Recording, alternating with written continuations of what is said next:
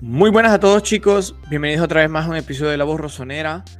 Un episodio un poco triste porque lo que parecía favorable en el calendario terminó siendo perjudicial al Milan. Increíble, los resultados que menos esperaban fueron los que más se dieron y lo que menos esperábamos del Milan sucedió. Pero bueno, eh, Julio José chicos, ¿cómo están? Hola Walter, hola José, hola a todas las personas que nos están viendo ahora mismo en directo desde YouTube y desde Twitch. Un saludo también a las personas que nos estarán viendo más adelante en diferido y decepcionado, la verdad, de este Milan y por cómo se dieron ciertas situaciones durante el partido. De una u otra manera seguimos punteros, es lo positivo de, de toda esta jornada, menos mal que no perdimos. Y nada, a, esperar que el Milan levante cabeza y mejore en una constante de problemas que ya hace varios partidos se viene viendo. Sin embargo, esa victoria por la mínima siento que nos ha estado vendando de cierta manera también los ojos para no reconocer los errores notables que tiene el equipo en ataque. ¿Cómo están, Julio? Walter, lo primero, un placer estar con ustedes nuevamente. Luego de estas dos semanas de, de receso, 16 días duró el Milan sin jugar y bueno, lamentablemente volvemos hoy con un estadio pleno, con una ilusión plena por parte de la fanaticada rosonera que no se vio reflejada en la cancha con resultados con un 0 a 0. Tres goles en cuatro partidos tiene el Milan. Veníamos de tres victorias por la mínima, hoy no anotamos. Estamos sólidos en la parte defensiva, pero definitivamente, como hablábamos antes de iniciar la, la emisión, estamos muy flojos en el tema de la, de la definición y de eso vamos a estar hablando el día de hoy de este partido, el análisis completo, los estaremos leyendo en el chat, estaremos comentando la fecha FIFA de nuestros jugadores y además eh, nuestra opinión sobre esta cuarta equipación que ha generado tanta eh, polémica. Así que nada, siéntense, pónganse cómodos y, y bienvenidos. Lo arrancamos cuando quiera, Julio.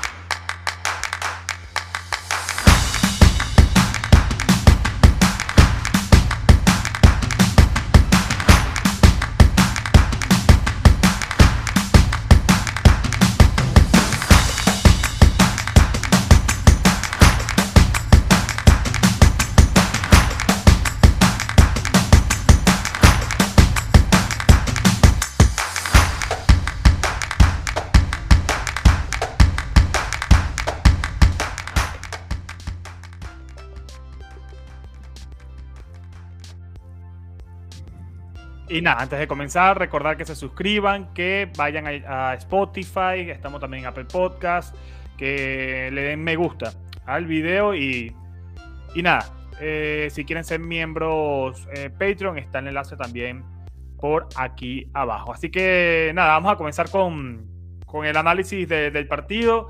0 eh, a 0, como mencionábamos, en un encuentro donde se estrena ¿no? esta cuarta eh, camiseta que por ahí leí, que a pesar de que tiene muchísima, muchísimo hate, porque es bastante llamativa, es una camiseta especial de Puma con, con Nemen, rompió récord de venta comparado con la, con la original de esta temporada. Curioso, ¿no? Porque al final estas camisetas especiales siempre eh, quieren llevarse los fanáticos algún recuerdo, ¿no? Digamos, de, de ello y por eso es que son eso, camisetas especiales. Vamos a comenzar a hablar del partido. Em, nada, quiero escucharlos, quiero que me digan eh, cómo lo vieron, cómo sintieron al Milan, eh, que tuvo también, como lo, decíamos, un descanso bastante amplio, con muchos jugadores que volvieron de la fecha FIFA antes de lo esperado y que hubo tiempo para preparar un encuentro y para ganar un partido que era fundamental tomando en cuenta, como lo dijo Walter, el calendario, un calendario que en principio pintaba para que el Milan sacara ventaja, tomando en cuenta que la Juve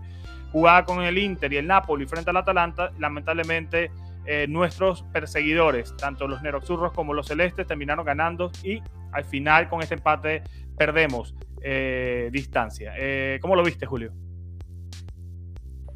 Bueno, fue un partido que se divide en dos partes para mí. El primer y el segundo tiempo, la verdad, el primer tiempo me gustó mucho cómo el Milan salió a buscar esta ventaja y eso es algo que le hemos pedido mucho a este equipo, esa ambición, ese carácter, esos huevos de salir a buscar el resultado sin importar eh, el rival que sea. Sin embargo, de cierta manera siento que también debemos reconocer el muy buen partido del Boloña He estado leyendo que siempre cuando juegan frente al Milan se crecen los arqueros, los defensas. Sin embargo, hoy eh, se notó también esa constante de estos equipos pequeños, entre comillas, cuando juegan contra el Milan, que tienden a encerrarse y a tratar de jugar al contraataque.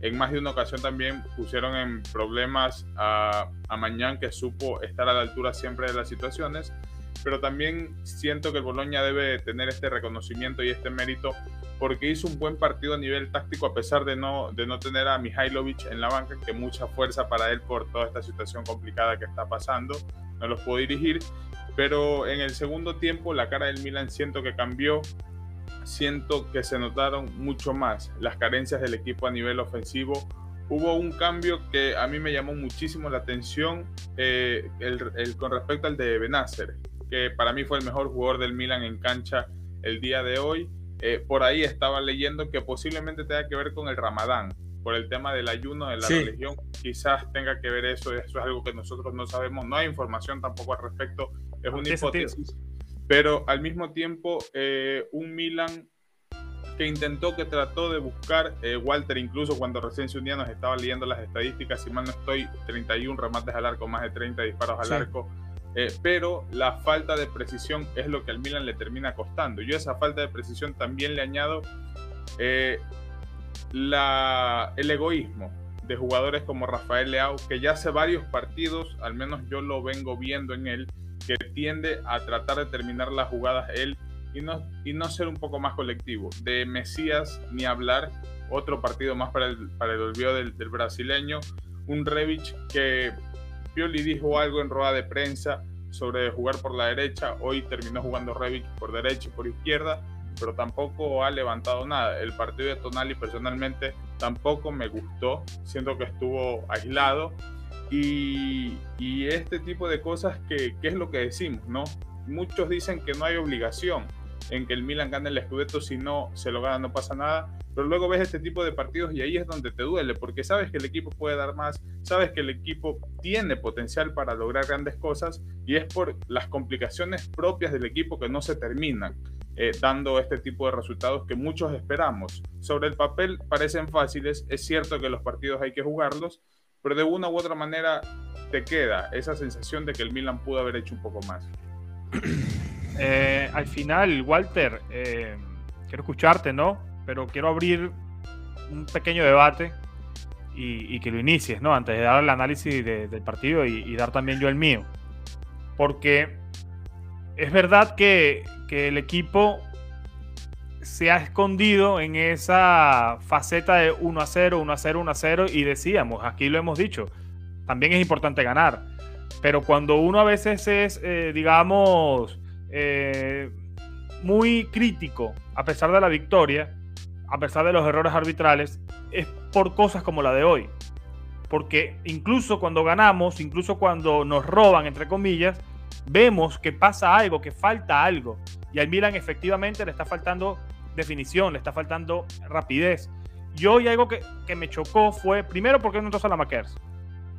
Perdió confianza eh, Pioli en el belga. ¿Qué tan mal tiene que estar para que un jugador que parece semiprofesional como, como Mesías, con todo el cariño, porque yo lo quiero mucho a, a Mesías y amo toda su situación y todo. Ok. Pero qué tan mal tiene que estar el Vega para no jugar. Llegó mal físicamente de la concentración con Bélgica. No lo sabemos. Pero me hubiese gustado ver eh, que el equipo mantuviera por lo menos la idea principal del 4-2-3-1. Porque luego lo que pasó, Walter, y ahí voy con la pregunta, fue que el Milan, con la entrada de Revich, él ya había declarado que Julio lo había publicado en Universo, que no le gustaba a Revich jugar por la derecha. Que él se sentía más cómodo jugando como segunda punta o por la izquierda. Y eh, efectivamente eso fue lo que pasó. Y el, sistema cambia un 4-4-2 donde Brahim allí no se siente cómodo y donde lo que hace el Milan durante todo el segundo tiempo con un Boloña tirado atrás es buscar centros, centros, centros y centros a los atacantes.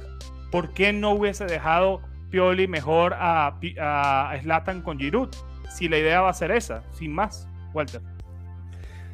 Esta es una problemática que estábamos hablando de episodios pasados. Yo me acuerdo cuando ahora estamos tocando lo que era la definición y yo creo que fui el primero en tocar ese tema. Yo dije que no me gustaba cómo jugaba el Milan, que le faltaba definición, que no me gustaba cómo jugaba el Milan, le faltaba definición. Y hoy es la prueba de ello. Hoy es la prueba de ello. Yo creo que el rol que entró a hacer o lo que le pidió Pioli a Leao era ese de saltar al hombre. Porque si ustedes miran el partido detenidamente, el Milan ya no tenía ideas. Se basaba en jugadas individuales para tratar de buscar el resultado. Porque el Milan estaba sin ideas. Entonces, si el tiro de afuera no te sale, si la jugada al interno no te sale, la segunda opción, ¿cuál es? Saltar el hombre. ¿Cuál es el problema? Que si a eso le sumas que Leao ya estaba fundido, cambia la banda. Y aquí voy a la crítica de todos los que me han dicho, ¿no? ¿Y de qué hablas? Revich nos ha salvado. Revich, ¿cuándo nos ha salvado? O sea, la última vez que fue contra la Salernitana, un gol que a mi parecer fue de fortuna. Un jugador que lleva partidos donde entra con frenesí, sin precisión, sin idea clara de lo que tiene que hacer. No te puedes comer una pelota enfrente del área y la mandas hacia arriba. La podía detener, la podía tirar como la podía angular como él quería. ¿Y qué hace? La coge el vuelo la manda hacia arriba. Luego, jugada en el área, espalda a la puerta. Si vos pasas la pelota en lo que viene Teo y te anticipan, tendencialmente es penal. ¿Qué hace él? Un centro hacia atrás sin criterio. Que casualmente le llega a Brahim, que es el más enano de todos. Le llega a Brahim, pero es un centro, un centro sin criterio. La tenía dominada la pelota. Se la podía dar a de tierra Teo que entraba. La podía meter en medio del área. ¿Qué hace? Un centro. El, el, croata lleva partidos, a mi parecer, jugando sin identidad. Y esa falta de identidad se mira en todo el equipo. La desesperación de no poder anotar. La desesperación de no poder crear. O sea, el Boloña llegó como si fuera puntero hoy. El primer tiempo lo dominó el Boloña. El primer tiempo lo dominó.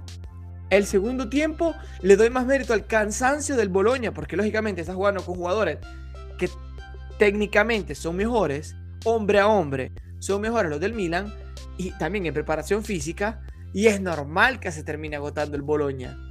Ok, eh, me parece que es la cosa normal. Pero el primer tiempo fue totalmente dominado al Boloña. Milan desenchufado, sin ganas de entrar. Luego el criterio. Sacas a Giroud que es el único jugador, a mi parecer, que te puede servir de poste o de terminar la jugada. Para meter a quién. ¿A quién vas a meter? A que te vaya a suplir eso. A un Revich sin identidad. A este, a este, a este punto te digo, arriesgate con dos, con dos nueve. Yo creo que se hubiera hecho más en esos dos corners. Más allá de que la agarró Revich y la agarró bien y, y, y Skorupski. Pero yo creo que el Milan generaba más presión en área con dos como Giroud, eh, eh, Zlatan, que con el resto del equipo. Pero el equipo está sin identidad. No hay, no hay un 10, no hay un lateral derecho. Y si no está Giroud, no hay un 9. O sea, son tres roles, Cazzo. Tres roles importantes que, que otros equipos los tienen bien definidos. O sea, yo te quiero hacer ver y analizar lo que es el cambio de la Juventus con, con, con, más allá que perdió ayer. Con Blaovic. Pero con Blaovic cambió totalmente. ¿Cuántas rachas llevaba? Nueve partidos sin perder. Todo ganado. Detrás de otro. Esa es la importancia de traerse un 9. No es que estoy criticando a Giro, atención. O de tener alternativas a, los laterales. El Milan, cuando no le funciona una táctica, no sabe qué hacer. Más allá de que el, campo estaba súper bañado, la gente se, se se resbalaban a cada rato. El primer tiempo se resbalaban por todo. Pero donde voy es un partido donde, a mi parecer, jugó tanto la presión del resultado de los demás. Jugó tanto la presión que el, que el Inter había ganado, que el Napoli había ganado. O sea, pero es que, mira aquí lo que me dice Jesús, y te cojo aquí. El Revich fue el único. Es que no te quedes con eso. No te quedes con la jugada que tuvo frente de la puerta. Quédate con las otras 10 que la cagó. O sea, si yo voy a agarrar solo la única buena, es normal que me lo quedo agarremos las 10 pendejadas que hizo, con una buena, estadísticamente, una de 10, estás malísimo. Estás malísimo. ¿Sabes qué pasa, Walter? ¿Sabes qué pasa? Que quizás el término que hay que buscar, porque una cosa es la intención y la comparación que puede tener el croata, que al final parece un jugador profesional a pesar de que no usa la cabeza, que es ahí donde yo voy, que creo que eso es lo que tú criticas y lo que yo he criticado muchas veces del croata, es que se va al partido mentalmente y, lo demuestra con jugadas puntuales como la que dices del remate que tuvo frente al arco que tira a las nubes o cuando dos veces buscó que Brahim cabeceara un balón. Pero si tienes un poco de, sentido común, tú sabes que Brahim es chiquito, muy pequeño. No le vayas a mandar un balón que, eh, a 2 3 metros que no va a llegar el tipo. Entonces yo creo que eh, lo que pasa con Revich es que va acelerado y, y no usa la cabeza.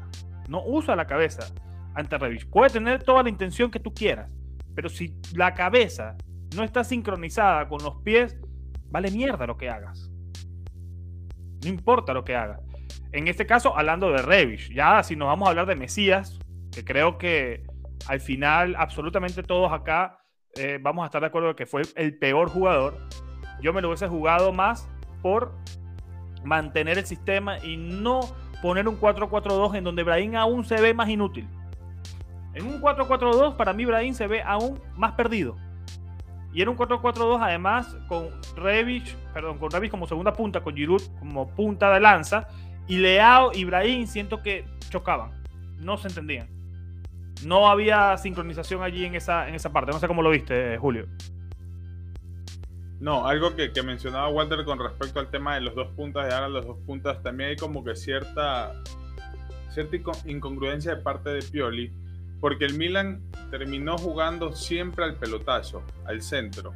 Cuando estoy seguro, no tengo estadísticas a la mano, pero estoy seguro que la mitad de esos centros fueron malos, fueron sin criterio y fueron a ver lo que salga que fue la constante de este Milan de que no se generen tantas ocasiones y que las ocasiones que se tuvo sobre el papel aparezca que el Milan se pasó atacando, pero al mismo tiempo fueron balones sin sentido que no terminaron de, de, generar peligro para, para, el Boloña, porque estamos hablando de que sacas a, a Giroud, que para mí también el tiempo que se mantuvo en cancha hizo un buen partido, no jugando para él, jugando siempre para el equipo. Hubo una que se la bajó, si mal no estoy, a Teo Hernández que la terminó votando, pero son factores que pueden marcar la diferencia en partidos tan apretados y tan cerrados como estos. Entonces, eh, si ves que tu equipo está jugando siempre al pelotazo, si ves que, que tus jugadores no tienen la más mínima intención de darle una variante a esto y mantenerse en lo mismo, tú trata de adaptar con los jugadores que tienes el equipo y así tratar de generar un daño mayor. Eh, eso, eso fue lo que, lo que yo no terminé de comprender, el tema de los cambios de Pioli, porque como lo mencionaba también José, dice un día antes que a Revich no le gusta jugar por derecha y que no se siente cómodo pero luego viene y, tienes a dos jugadores naturales, independientemente del futuro de Salamakers, que ya se empezó a hablar sobre una posible venta y de que no va a seguir Castillejo. Y yo también lancé la pregunta, pero yo prefiero irme por lo seguro a por lo inseguro, porque muy aparte de que Revich no sea natural por ese lado, todos sabemos que Revich no pasa por un buen momento y todos tenemos esa esperanza de ver la versión del croata que en los últimos partidos de la temporada nos termina salvando con una genialidad. Pero de eso a que te pueda resolver el partido o sea la solución en la banda derecha hay muchísima distancia y de esa forma yo sí le doy cierta culpa a Pioli porque es ahí donde tiene que empezar a leer este tipo de partidos. Entonces así como se le reconoce muchas veces que acierta con los cambios, en este caso yo siento que se equivocó Pioli. Yo, no sé si se equivocó por el cambio de hombre, pero sí creo que le erró en el tema del sistema. Si vas a apuntar a tener dos, a, meter puro centro durante todo el segundo tiempo, no saques a Giroud. Déjalo al francés con el sueco. Ahí, ahí va mi crítica.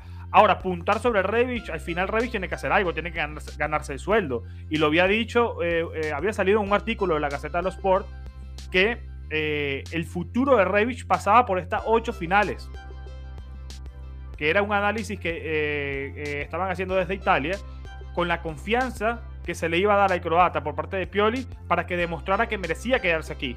Creo que de la primera final de estas ocho, esta la reprobó. Eh, otra cosa, el tema de, de las estadísticas, Julio, que mencionabas. En precisión del tiro, el Milan tuvo 21.2% de precisión, mientras que el Boloña 50%. O sea, más del doble de precisión tuvo Boloña. Y ahí te doy la derecha con lo que, con lo que mencionas. Al final fueron 33 tiros por parte de Milan, pero de esos 33 solamente 7 fueron al arco. 7. Y la mayoría en el segundo tiempo cuando ya empezó el Boloña a meterse atrás y el Milan empezó con el tema de los tiros de esquina. el Milan se ve muy, muy lento y sin ideas. Y no es desde hoy, es desde antes. Lo que pasa es que aquel golazo de Calulu, aquel golazo de Benacer y aquel golazo de, Giroud frente al Napoli, frente al Empoli, frente al otro equipo que ya no recuerdo, nos eh, nublaron un poco la mente. Por ahí leí otra cosa. Si el Milan aún depende de sí mismo para ganar la Serie A, sí. Eh, de forma insólita, el Milan sigue de, de primero. El Milan sigue de primero a falta de 21 puntos por jugar pero le llevamos uno al Napoli y cuatro al Inter, que tiene todavía el partido pendiente también contra esta Boloña, pero creo que allá, en Emilia Romagna, no, no, no, recuerdo, creo que no es en el Meax. Entonces al final, si el Inter gana ese partido, llegaría a 66, Napoli 66 y Milan 67. Está todo muy parejo, una jornada que lucía para que esto fuera todo lo contrario, lucía para que Milan le sacara 6 puntos al Napoli y 9 al Inter ahora se reduce a uno al Napoli y cuatro al Inter. Eso es lo que duele, pero evidentemente lo que hay que hacer es criticar, analizar eh, y pasar la página y centrarnos en el próximo partido frente al Torino, que tenemos que ganar sí o sí para mantener aún la punta, una punta que aún depende de nosotros. Pero Walter, al final se demuestra que el Milan frente a los pequeños sufre porque se encierran mucho. El Boloña en bloque tenía casi nueve jugadores defendiendo con otros, como, como la Fiorentina cuando venga, con la propia Lazio, quizás esto no ocurra y en Milan pueda sacar esos partidos adelante, incluso con la misma Atalanta. Yo no sé si, como lo que vos estás hablando, problemas con los pequeños, porque si vas a sumar Salernitana, eh, Boloña, Spezia, o sea, la ley mm, que me estás predicando ahorita tiene Valencia, porque es verdad, tenemos problemas contra equipos así. Pero yo creo que eh, eh, no, sé si, no sé si colegarlo a, lo que es la presión psicológica de saber el resultado del otro y no saber, mm, ¿sabes cómo es? Siento desesperación. O sea, decir como es un, un mecanismo autodestructivo que ese es el Milan.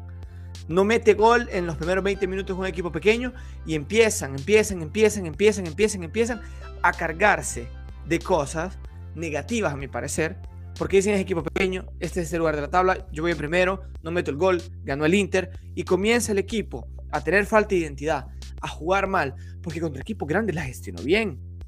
La gestionó bien contra el Napoli, el Milan la gestionó bien, contra el Inter la gestionó bien. El problema es que si vos te fijas, Piole a lo que apuntó y estaba revisando en el teléfono los cambios que hizo y lo que buscó, buscó a entrar más por los lados, buscó a la velocidad Puntó a saltar al hombre. No le salió. No le salió. Buscaba esa profundidad. Pero imprecisión de Revich. Imprecisión de, de Brahim Díaz. Que Brahim, desde que volvió, lo siento poco identificado con el rol. O sea, ya no es un jugador como el que pintaba a inicio de temporada. Como que le cuesta entrar a lo, a lo que se le pide. No sabe dónde está no sabe qué hacer. O sea, no sabe si a veces tiene que definir o a veces la tiene que pasar. No sé si, no sé si se logre o solo yo lo miro. Ese problema de identidad, que en ocasiones no la pasa o en ocasiones hace una de más. volvemos al ejemplo. Mesías. Salta dos, corres hacia la izquierda, dale hacia abajo. No, ¿qué hace? Corre hacia atrás, lo cubren en tres y el Milan pierde una ocasión. Entonces, ¿ves cómo? Pero yo, voy a hablar a lo que hace Brahim en esa jugada. Brahim baja, no la acompaña. O sea, aquí entra, yo no estoy dando la culpa ni a otro, ni a, uno, ni al otro, pero Mesías sube y los jugadores bajan. Entonces, los cubren en tres y ya no hay identidad de juego. Te cubren la pelota, no te pueden pitar falta, juega el equipo hacia adelante y desperdiciaste una jugada. O sea, veo falta de identidad en todo, en todo en general. No, se puede decir que le queda grande la camiseta número 10 a Brahim, porque ponerle tanta responsabilidad al español, lamentablemente, le ha quedado grande. Vamos con el top y el flop. Quiero leerlos también eh, en, el chat y quiero comenzar contigo, Julio. Tu top y tu flop. A ver, yo en el top voy a incluir eh, marcar en primer lugar con el partido de Benacer. En segundo lugar, también me gustó mucho el, el partido de Calabria y en tercer lugar voy a incluir a Tomori y Mañón, aunque Tomori también se tira un partidazo. Eh, en mi top no hay posiciones, porque la verdad siento, bueno, con, con Benacer sí, esa es la única excepción, del segundo para abajo no, no hay problema, porque para mí Benacer fue el mejor jugador del partido que tuvo el Milan, el único que intentó, sobre todo en el primer tiempo, buscar ese pase entre líneas. Yo con respecto al partido de Brahim, yo vi algo diferente, noté algo diferente y es que lo empiezo a ver con un poco más de confianza. Que no se confunda confianza con que lo haga bien. Siento que se atreve más a pedir la pelota, siento que se atreve más a llevar un poco más el balón. Es cierto que sigue decidiendo mal, pero en comparación a esta versión de Brahim Díaz con la que vimos hace par de meses atrás, para mí es una mejora y ojalá que eso siga incrementando, porque lo necesitamos a Brahim, que al final le terminó ganando la pulsada a, que sí en el puesto de trecuartista. En el flop, me voy a quedar con, con Mesías en el primer lugar. En segundo lugar, lo voy a incluir a, a Revich, no me terminó convenciendo para nada, a pesar de que tuvo un par de ocasiones que pudo haber hecho un poco más, sin embargo no lo terminó haciendo. Y en el flop también yo lo voy a incluir a Sandro Tonali, porque un partido muy discreto de él, impreciso. Eh, siento que Tonali tiene una lesión, una lesión que hasta el momento no es de gravedad, pero que es algo que le está afectando. Y mucho en el aspecto mental. También en el flop podría incluir yo sin problemas a Rafael Leao. Porque esta, este egoísmo al momento de, de tener la pelota, de preferir botarla que preferir tocarla, es algo que nos termina afectando a nosotros mismos. Y mucho ojo que con lo de Leao no sea un tema mental. Estaba leyendo un artículo, no recuerdo quién fue que lo escribió, eh, de Milan News. Bueno, eran las declaraciones de, de un ex jugador del Milan, que decía que se está viendo un Leao un poco más egoísta por la presión que está cayendo sobre él, de que es el mejor jugador que tiene el Milan, de que es el jugador diferente, de que es el chico que, se va a vender en 70, 80 millones de euros. Entonces, de manera indirecta, eh, se está él mismo dañando y esa presión que le está poniendo la prensa y que le estamos poniendo nosotros es lo que lo está llevando a ser un poco más egoísta en ese sentido. Algo que a mí me da muchísima risa de parte del aficionado milanista es que cambiamos nosotros de mejor jugador así por temporada Hace cuatro o cinco meses era Tonali, después pasó a ser Leao y ahora resulta que el mejor jugador del Milan es Benacer. Entonces, por eso yo digo que el hincha del Milan es circunstancial y no es un ataque, sino para que nos demos cuenta de cómo actuamos y que de una u otra manera, por ejemplo, nadie habla mal, nadie habla del partido malo de Leao hoy y del, y del rendimiento que viene llevando. Pero si uno pone un tuit o dice algo en contra de Leao, se van a sentir atacados y de aquí a 3, 4 partidos, Leao se termina un partidazo y te vienen a, achacar por lo que dijiste hace tiempo. Entonces. Pero es lo mismo del fenómeno Revich, ¿eh? Es lo mismo del fenómeno Revich. Es lo mismo del fenómeno Ibra. O sea, excluyendo la polémica con José. Pero es la misma cosa. Es la misma, es la misma cosa. Jugador que te, que te mete gol no viene criticado. Cuando. No, yo, creo que al final, Walter, yo creo que hay que hacer el análisis partido a partido. Claro, claro. Eso es así, partido a partido. Y Revich, no, incluso nosotros los dos lo dijimos, Revich contra la Salernitana anotó gol, pero jugó mal. fue un gol de suerte, fue un gol de, que le salió de suerte. Claro. Eh, a ver, mi, top lo tengo que poner a Benacer. Por allí, eh, de, número uno, por ahí preguntaban que por qué salió, ya Julio había especificado al principio del episodio que eh, según algunas fuentes, sale por el tema del ramadán. Recordemos que el ramadán consiste también en un ayuno muy potente, entonces quizás el, jugador argelino estaba algo cansado, no tenía los 90 minutos en las piernas. Eso es lo que se dice, no lo hemos confirmado, pero es una fuente que lo ha declarado y lo digo una vez para las personas que no estaban al principio y, tenían esa duda de por qué salió Benacer, porque si no me dices nada de esto, Julio, yo lo iba a atacar a Pioli con todo, porque yo creo que, que el que tenía que salir era, era Tonali, que está en mi flop. Ya de una vez te digo el otro flop, Tonali. Y junto a Benacer en el top, tengo que ponerlo a mañana. ¿Por qué? Porque mañana en el primer tiempo, como bien mencionó Walter, nos salvó del asedio que tuvo Boloña durante 15 minutos. Sobre todo un remate que no recuerdo quién tiró desde fuera del área con una pérdida de balón de Teo Hernández, que luego no lo pudo retener. Y eh, luego Mañán eh, lo salva. Y además Mañán en la salida muy inteligente siempre buscando el hueco. Cuando Teo estaba eh, con autopista de frente, se la daba, vaya, corra, haga su trabajo. Luego también lo hizo con Calabre y con Florencia. A mí la línea central, o sea, la línea defensiva de Milan, los cuatro, no me gustaron. Uno más que otro, pero por lo menos Tomori, cuando fue llamado a la causa, siempre, siempre estuvo bien. Tomori. Gran partido por parte de Tomori. Lo voy a poner en el top también. Así que mañana Tomori y eh, el señor Benacer. Aunque tengo que reconocer que me gustó mucho el partido de, Calabria, por ejemplo.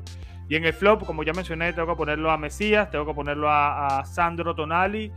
Y me quedo con, con, como dijiste tú, Julio, lo voy a poner a Leao y a Revich, a los dos. Leao y a Revich, cuatro en, en el flop porque cuando tienes la intención, ¿no? Cuando Pioli llama a la causa a todos estos jugadores para que te resuelvan, lo mínimo que pides es eso, que, te resuelvan. Aunque Leao tuvo dos o tres que pudieron haber entrado, lamentablemente no entraron y creo que se critica más el tema de la actitud que el tema eh, técnico por parte del portugués. Hubo una jugada, y, le doy la palabra a Walter para que diga su top y su flop, que me molestó muchísimo. Fue que una jugada que me demostró que la presión sí está dañando el Milan eh, a nivel eh, psicológico más de lo esperado. Eh, minuto 85, minuto 86, saque lateral. Saque lateral. Varias veces ya le he dado pidiendo el balón desesperado porque él quería cobrarla, pero el lateral lo cobra Teo. Leao se la da a Teo, no se aleja lo suficiente y Teo le da el lateral a un metro de distancia, que eso es ilegal a nivel reglamentario. Entonces, ese tipo de errores amateur me dicen que el equipo estaba totalmente ido a nivel mental. Y yo he leído, yo he leído a gente que se puso en contra del árbitro, que bueno, que el, arbitraje es un tema aparte. ¿Por qué pitó eso? O sea, si ah, está en contra del ah, reglamento. Yo, yo, me imagino, yo, yo no he leído absolutamente nada, pero ya yo me imagino quién es esa gente. O sea, si tú te sabes las reglas del fútbol, eso no se hace. Punto y final. no es ponerse la camiseta, es decir, tú no puedes cometer esas cagadas. Esos son errores de amateur. Amateur. En el grupo premium lo dijo, lo dijo Andrés también, dijo, no puede ser que a estas alturas de tu vida hagas mal un saque. Y antes de, darte la palabra, Walter, algo que, que, es algo que a mí me molesta, la verdad. Quiero leer el comentario acá de, de Maro 1056 que habla de un gesto de que sí con la banda de capitán. Bueno, ahí el resto lo está criticando. No sé si, se fijaron que hubo un momento donde le dan la cinta de capitán a que sí y que sí se la quita y se la termina dando a Teo Hernández. Esto no es porque el jugador no haya querido llevar la cinta. Bueno, no sé si no, no la habrá querido llevar, pero esto va más por un tema sí mismo reglamentario de jerarquía que hay dentro del equipo, que ya también lo hemos hablado acá se anunció que el primer capitán era Calabria y como se terminó, terminó siendo sustituido, el segundo capitán es Teo Hernández. Entonces, por eso que sí, al final se la termina dando a Hernández, que esto es un problema que yo siento que tenemos nosotros como comunidad, que cuando estamos en contra de un jugador o no nos gusta un jugador, sacamos ciertas cosas de contexto, omitimos ciertas cosas, ciertas palabras o buscamos generar más daño, cuando al final, por ejemplo, los pitidos que, se le dieron a que sí antes de, que arranque el partido hoy, cuando se lo estaba anunciando, yo sé que José está de acuerdo porque él puso un tweet. Yo no estoy de acuerdo con eso. ¿Por qué? Porque estamos en un tramo final de la temporada donde necesitamos a todos los jugadores y la afición, de una u otra forma, lo único que está haciendo es generarle mucha más presión a ese jugador y muchas más probabilidades a sí mismo de que no rinda bien, independientemente de lo que haya sido la temporada, de que sí, que los últimos partidos a mí me han gustado de él. Entonces yo siento que con este tipo de actos, con este tipo de reacciones de parte del hincha, al final nos terminamos perjudicando nosotros mismos. Pero mira, Julio, te digo una cosa, permitime, José. No, dale, dale. Acción y reacción. Si vos abrís la boca y haces público que firmás con el Barcelona. No, no, no, no. No vengas a llorar te sirve, no, no, O sea, los huevos, no, yo hablo de que sí, no de vos, ¿eh? O sea, tener los huevos de saber que cuando llegues a San Siro te van a silbar. Si ya hiciste público que te vas al Barcelona, tocaste los huevitos y los 6 millones que te vas a ganar y los 10 que se mete a Tania en la bolsa y te parás ahí y jugás como profesional. Porque reacción quiere decir una reacción. Tengo miedo a la reacción que tenga el público, estoy callado y lo digo a final de temporada y me los tengo. Bueno, eso es inteligencia. ¿Ok? Lo que él hace es negligencia, porque si vos firmás antes de tiempo, firmá y quédate callado. No digas nada. Dale esperanza a, la, tifosería. Y ah, luego, a la última jornada decís, Cacho, firmé por el Barcelona. Te vas como un señor. dijiste que Ah, no, estuviese obvio, tratando. eso sí. Pero No, pero ahora le, le al- silban. Le silban y se no dice nada, Walter. Al final él ¿Qué no dice nada, que es lo peor. Porque al final esto se filtra y hace hasta los exámenes médicos. Que no hay ni foto ni nada. Y el tipo no habló. Nunca ha hablado. Evidentemente los, los silbidos, Julio, es- es- están súper merecidos. Yo entiendo el punto de Julio. Pero no lo comparto. Porque yo creo que, como bien dice, yo estoy más de- del lado de Walter en este caso. Yo creo que uno eh, eh, crea lo que cosecha. Y lo que cosechó que sí, con sus acciones y con su negligencia, como bien menciona eh, Walter, es esto. Y sobre la cinta, yo entiendo lo de la jerarquía, pero en la jerarquía está que sí es segundo, después de, de- después de Pero no Romagnoli. titular. pero eso, eso no importa, estaba, estaba, en la, estaba en la cancha. Exacto, y por eso que está se la cancha. dio. Sí que sí.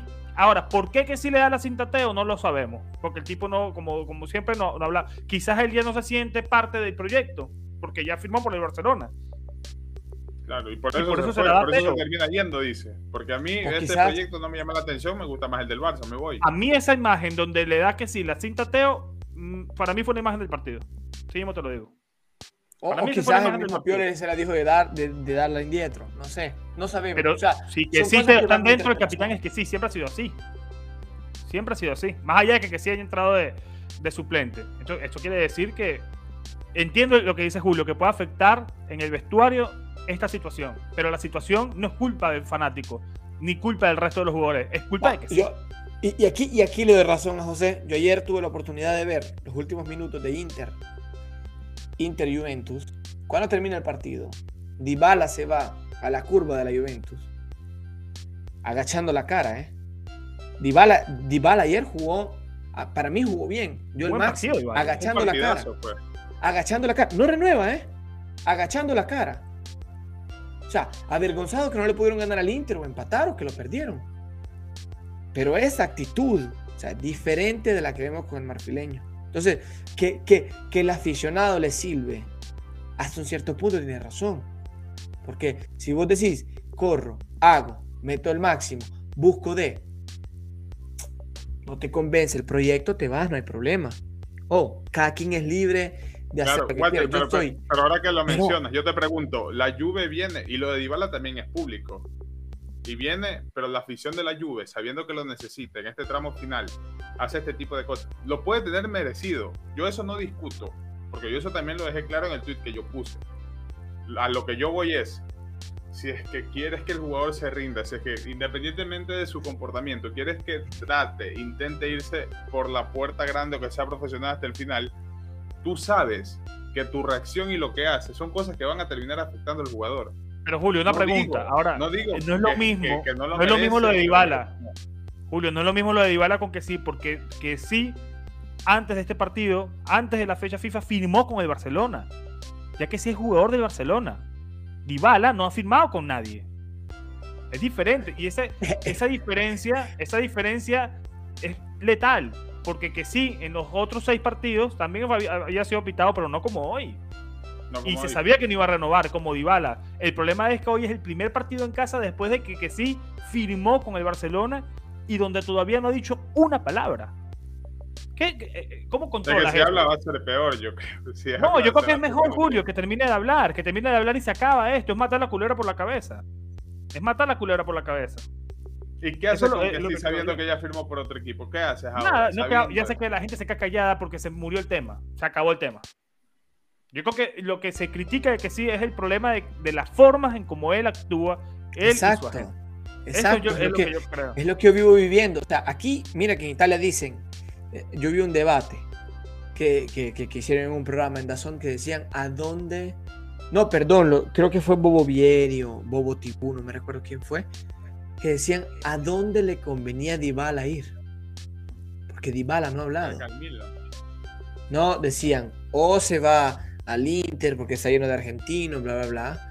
O se va al Atlético Madrid, o entra en el proyecto del Barcelona, que podría encajar bien con los jugadores que van entrando, que sí, él, eh, Aubameyang. O sea, aquí ya están discutiendo dónde podría ir, pero Dybala con la Juve ha sido un señor. No ha dicho nada. Y sabes qué pasa? Que cuando vos te comportás así, aunque tus prestaciones sean mediocres, difícilmente te van a decir que estás pensando en otro equipo. Porque no tienen dónde dispararte. Entonces, en cambio, con que sí, habla y dice que firma, luego no firma, ahora se va para el Barcelona, jugas mal, te caen encima, das la cinta de capitán. La cinta de capitán que se la da Teo puede ser interpretada en mil maneras. Mil maneras. quizás le dijo Pioli, mirabas entrando, se la tenés que dar a Teo que ya estaba dentro del partido. Quizás, eh, no lo sabemos. Pero la afición dice uno más uno, ya firmó con el Barcelona, entra de cambio, lo silban, le dan la cinta de capitán, se la da a Teo, ah, no le importa el equipo. Y quizás le importa, pero basta. Es que, Walter, ya incluso en partidos anteriores había tenido la cinta y la gente ya se quejaba. Decía, ¿por qué tiene la cinta de este si se va? Entonces yo creo que él ya habrá pensado, y yo firmé con el Barcelona, no puedo coger esa cinta. Toma, Mateo. Yo creo que eso fue lo que pasó. Igual veremos algún día si alguien lo, lo termina de explicar y veremos qué sucedió en este caso. Eh, pero tu top y tu flop, que no lo has dicho, Walter, perdón. Mi top, Meñán, siempre sacando las casetas del fuego. Meñán me gustó, me gustó Benacer y me gustó a Tratos Teo. Teo lo vi buscando el partido. Lo vi buscando. A mí me gustó. Lo vi iba a decir que nadie iba, iba, iba a mencionar a Teo, iba a decir. Hasta la foto ya tenía preparada.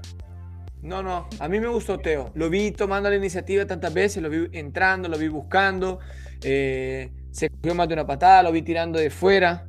Yo creo que fue a nivel ofensivo el que aportó más. A nivel ofensivo fue el que aportó más. A, nivel de buscar. A mi parecer, eh, buscar la jugada. Lo incluido es otro cuento.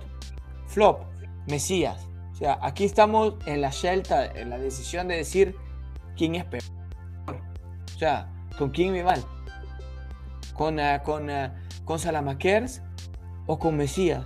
La cosa que yo le resalto a Salamakers, que al menos vas a marcar, Katsu. Al menos vas a marcar.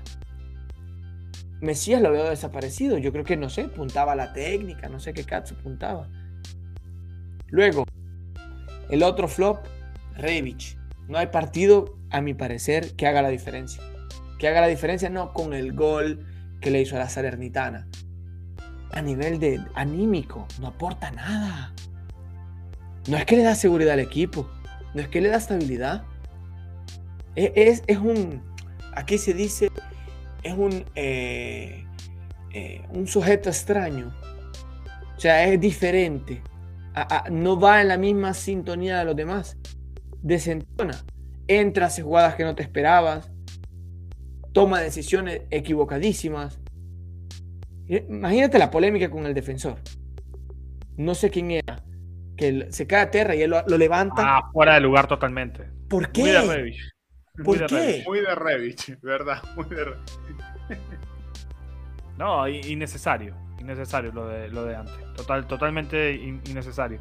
Por ahí estaba leyendo un, comentario que me hizo que me hizo ruido, que lo perdí. Ah, que te estaban diciendo que Ibala no es un señor, que le hizo gestos feos a los dirigentes. Dice allí Carlos Carvajal. Pero es que mira, pero es que el problema aquí en el fútbol, el dirigente y el tifoso, ¿ok? O sea, hay que, hay que ver. Conte, Conte le dijo a, a, a, a Agnelli, le dijo, vaya a farti cazzi y el otro le dijo, va a tener fanculo y, estaban casados, ¿eh? o sea, eran en el, en el Inter Juventus, eran, eran hermanos, eran primos, les hizo ganar no sé cuánta, cuánto escudeto y, en el último derby, ¿a qué le dice? Va a fare in culo fatti cazzi tuoi? Y el otro le responde, pezzo di merda, va a fare culo y le, hace el dedo medio. Y eran súper amigos, ¿eh? Y en teoría Conte se fue al Chelsea por no discutir. O sea, un Conte es que te portes mal con la dirigencia. mi, mi razonamiento es esto el que está de dirigente hoy no puede estar mañana. El tifoso va a estar siempre. Entonces, aquí la decisión es con quién te la quieres agarrar. Con el dirigente y decís, no, el dirigente no creyó en mí y me voy. Va no con el tifoso. Porque el tifoso va a estar siempre. Quien es juventino es juventino.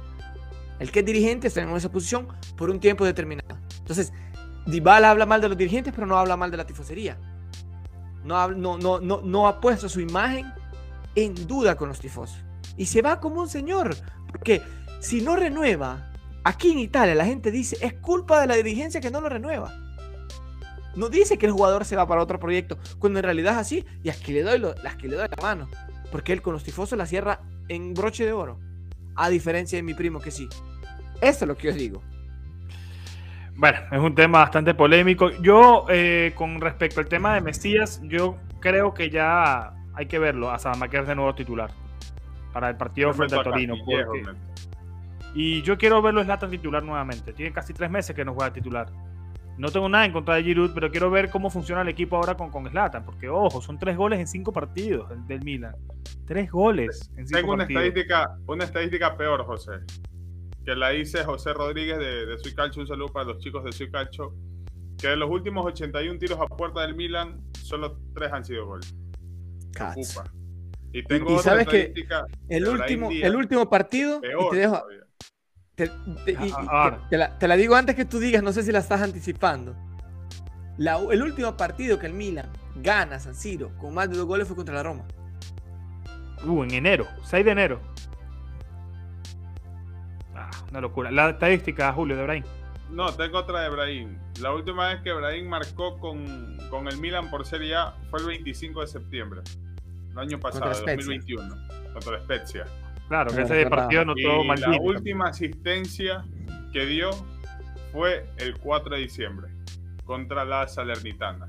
El problema del 10 que yo le he intentado moldearlo con la presencia de que sí, pero al final eh, lo que también se ha dicho, ¿no? Desde hace muchísimo tiempo con respecto a tratar de buscar un nuevo esquema, un nuevo módulo que le permita al Milan tener variantes y no depender, porque quizá la falta de gol, yo, yo siento que de todo ya hemos hablado, que, que repetimos ciertas cosas pero la falta de gol pasa también del Milan por depender tanto del 10. Nos pasó con Chalanoglu y ahora nos está pasando con Brahim Díaz. La diferencia era que el turco, nos guste o no, de una u otra manera a veces hacía algo. Brahim Díaz no. Dependemos de lo que hagan los de atrás. Benacer, Tonali y de vez en cuando que sí. Ya estamos hablando de un Tonali que también hace ya varios partidos no viene de la mejor manera y un Benacer que recién va en ascenso. Entonces, eh, sin, sin quitarle mérito a que los extremos del Milan, por derecha, inútiles, todos, no sirven para nada. Y por izquierda, depende mucho de qué tan enchufado esté Leao, de cómo esté a nivel mental para que rinda. Y de Giroud ni se diga, porque si no le generan balones a él, poco puede hacer. Y Zlatan recién está volviendo. Yo igual quisiera ver si esto, esto se ensayó, me imagino que sí, pero yo vi que Leao y Ibrahim con el 4-4-2 en el segundo tiempo chocaban entre ellos. Eh, también le doy la mano derecha a Pioli de que trató de buscar, de buscar alternativas.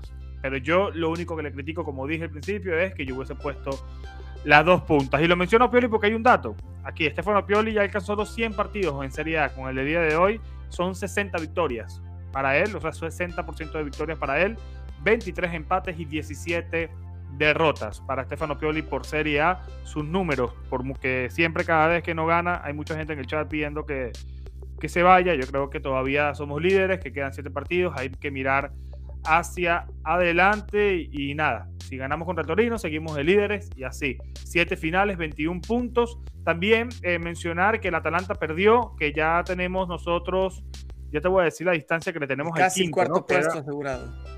Exactamente. Ah, le llevamos 13 puntos al, al quinto lugar estamos hablando de que con dos, tres victorias, el Milan seguramente a mediados de abril está clasificado a Champions, que era el primer eh, objetivo. Por eso es que ahora se hace un poco corto este objetivo, porque parece ya que está en la mano y estando de primero, porque también hay otra cosa. Esto no es una estadística, esto lo estoy diciendo yo. Porque yo, yo siento que el Milan en las 31 jornadas que llevamos es el equipo que más tiempo ha estado de primero en la, en la Serie A. Cacho, esperemos que termine así. Claro, e, por, eso es que más me molestaría que no, ganáramos el, escudeto, porque siento que hemos estado de primero mucho tiempo. Fue un, periodo donde el Inter estuvo dominando de cuatro o cinco jornadas y luego cayeron. Entonces no, no, lo sé. Quisiera entonces que, que selláramos la clasificación a la Champions, pero luego nos va a quedar un mes de competición en donde... Yo tengo una otra estadística que complementa tu comentario, José, que es mala pero lo complementa. En esta temporada, el Milan ha perdido un total de 14 puntos enfrentándose equipos ubicados de la décima hasta la, ¿cómo se dice? Vigésima, hasta el puesto número 20 de Serie A. 14 puntos. entre empates y derrotas. Increíble. Muchísimo, muchísimos puntos perdidos, pero bueno, iba a decir otra cosa importante y se me se me fue, chicos, pero nada. Seguimos líderes, pasemos la página y, a centrarnos en el próximo partido frente al, al Torino. Así que no sé si quieran añadir, alguna, alguna cosa más, chicos. Que el Torino de Juric es un hueso duro de roer, ¿eh? Nos ganan. No, Julio Portas Figa. No, pero si el Milan sigue así, nos ganan. Juric hace jugar bien a los equipos. Y Juric mira que yo... la última vez. Bueno, con la Spezia que nos metió tres. Tres. Y Juric nos complica. Es un entrenador que, que al Milan lo complica. Esperemos que no, Katz. Esperemos que no. Si no, ya es la última. Porque... Iba a decir algo y, y se me olvidó, Cacto. Iba a decir algo Iba a hacer una cosa no, negativa. llegamos, no llegamos al final de temporada, entonces. No, bueno, que se asegure la clasificación al Champions. Cállate, Julio. Ah, ya me acordé lo que iba a decir. La ilusión es tal que para el partido frente al Atalanta, que es el último encuentro del, Milan esa temporada, la jornada 37, las, las entradas están casi agotadas ya. Y, mira que el, ciclo de Pioli inició a Bérgamo cuando nos, cuando perdimos 5 a 0. Así que esperemos de ganar. Claro, claro, la ilusión está. Y hoy se vio en el estadio, eran casi 70 mil tipos hoy en el estadio, lunes laboral, viendo cómo nuestros jugadores se dedicaron a echar puro centro. También. Una, última cosa aquí. Me dicen una bendición en nombre del Padre, el Filho y el Espíritu Santo y que te vaya bien en el examen, Nelson, que me piden estas bendiciones. Y... El Dios, el Dios Walter. Iba, iba, a decir algo, algo referente al Milan. Pero me olvidé. Pero bueno, ya, Dice, Julio acaba con la ilusión de todos con una gran sinceridad. yo no, nada, chicos. Estoy diciendo datos, nada más. No, y al final lo que dice. que el Milan termine ganando, ya es lo que todos queremos. Aquí Jesús dice que ya pasemos la página, que nos tienen peleando el escudeto, es lo que acabamos de decir, que al final seguimos líderes, tenemos un punto más que, que el Napoli y, y, nada, si quieren, antes de cerrar, antes de cerrar, que ya, ya, ya nos vamos, pero vamos a despedir, que por ahí hay gente diciendo cuáles son los partidos que nos faltan. Entonces, déjame decirte que nos falta el Torino. Sí. De visitante, el, 10 de abril, el 15 de abril vamos contra el Genoa, el 24 de abril vamos a Roma a enfrentar a la Lazio, y esos son los partidos de este mes. Luego, en mayo, primero de mayo, Fiorentina en San Siro, 8 de mayo nos vamos a Verona frente a Lelas, 15 de mayo el partido que mencioné frente al Atalanta en San Siro, y el último, el 22 de mayo, frente al Sassuolo. Así que nos, las, las cuatro últimas jornadas complicadas en cuanto a nombres, Fiorentina, eh, las Atalanta y Sassuolo, pero son cuatro equipos que eh, proponen juego y que quizá ya no se estén jugando absolutamente nada a esas alturas. Así que en ese sentido el Milan puede estar, eh, digamos, beneficiado, buscando el lado positivo y viendo que nos complicamos más frente a los equipos que están del décimo lugar para abajo, como bien mencionó Julio antes. Y bueno, y la Lazio también está metido en el, en el problema. Torino y Genoa, que son equipos que están en esa posición que bien menciona Julio, entonces en ese sentido son los que nos deberían preocupar. Veremos qué sucede el próximo fin de semana contra el equipo de Iván Juric. Voy a decir algo. por ahora nada más nada. Sí. Voy a decir algo que, que lo aprendí de Spider-Man, que no, ni siquiera recuerdo si, si lo voy a decir bien. Si esperas decepcionarte, jamás acabarás decepcionado. Entonces, de una u otra manera ya no importa si, si el Milan no termina ganando nada y si termina clasificando a Champions. Fue el, objetivo principal y bueno, es lo que, lo que importa. Ya, hay que acostumbrarse que Julio cierre el live con, con, alguna palabra, con alguna cita. Que no sé si Pipo York fue partido, pero dicen que es la mufa de, del Milan. Nada, chicos, nada más que decir. Eh, un abrazo, Forza Milan y seguimos líderes. Seguimos líderes, que es lo, que es lo importante. Forza Benacer. Forza Milan. Dice José. José que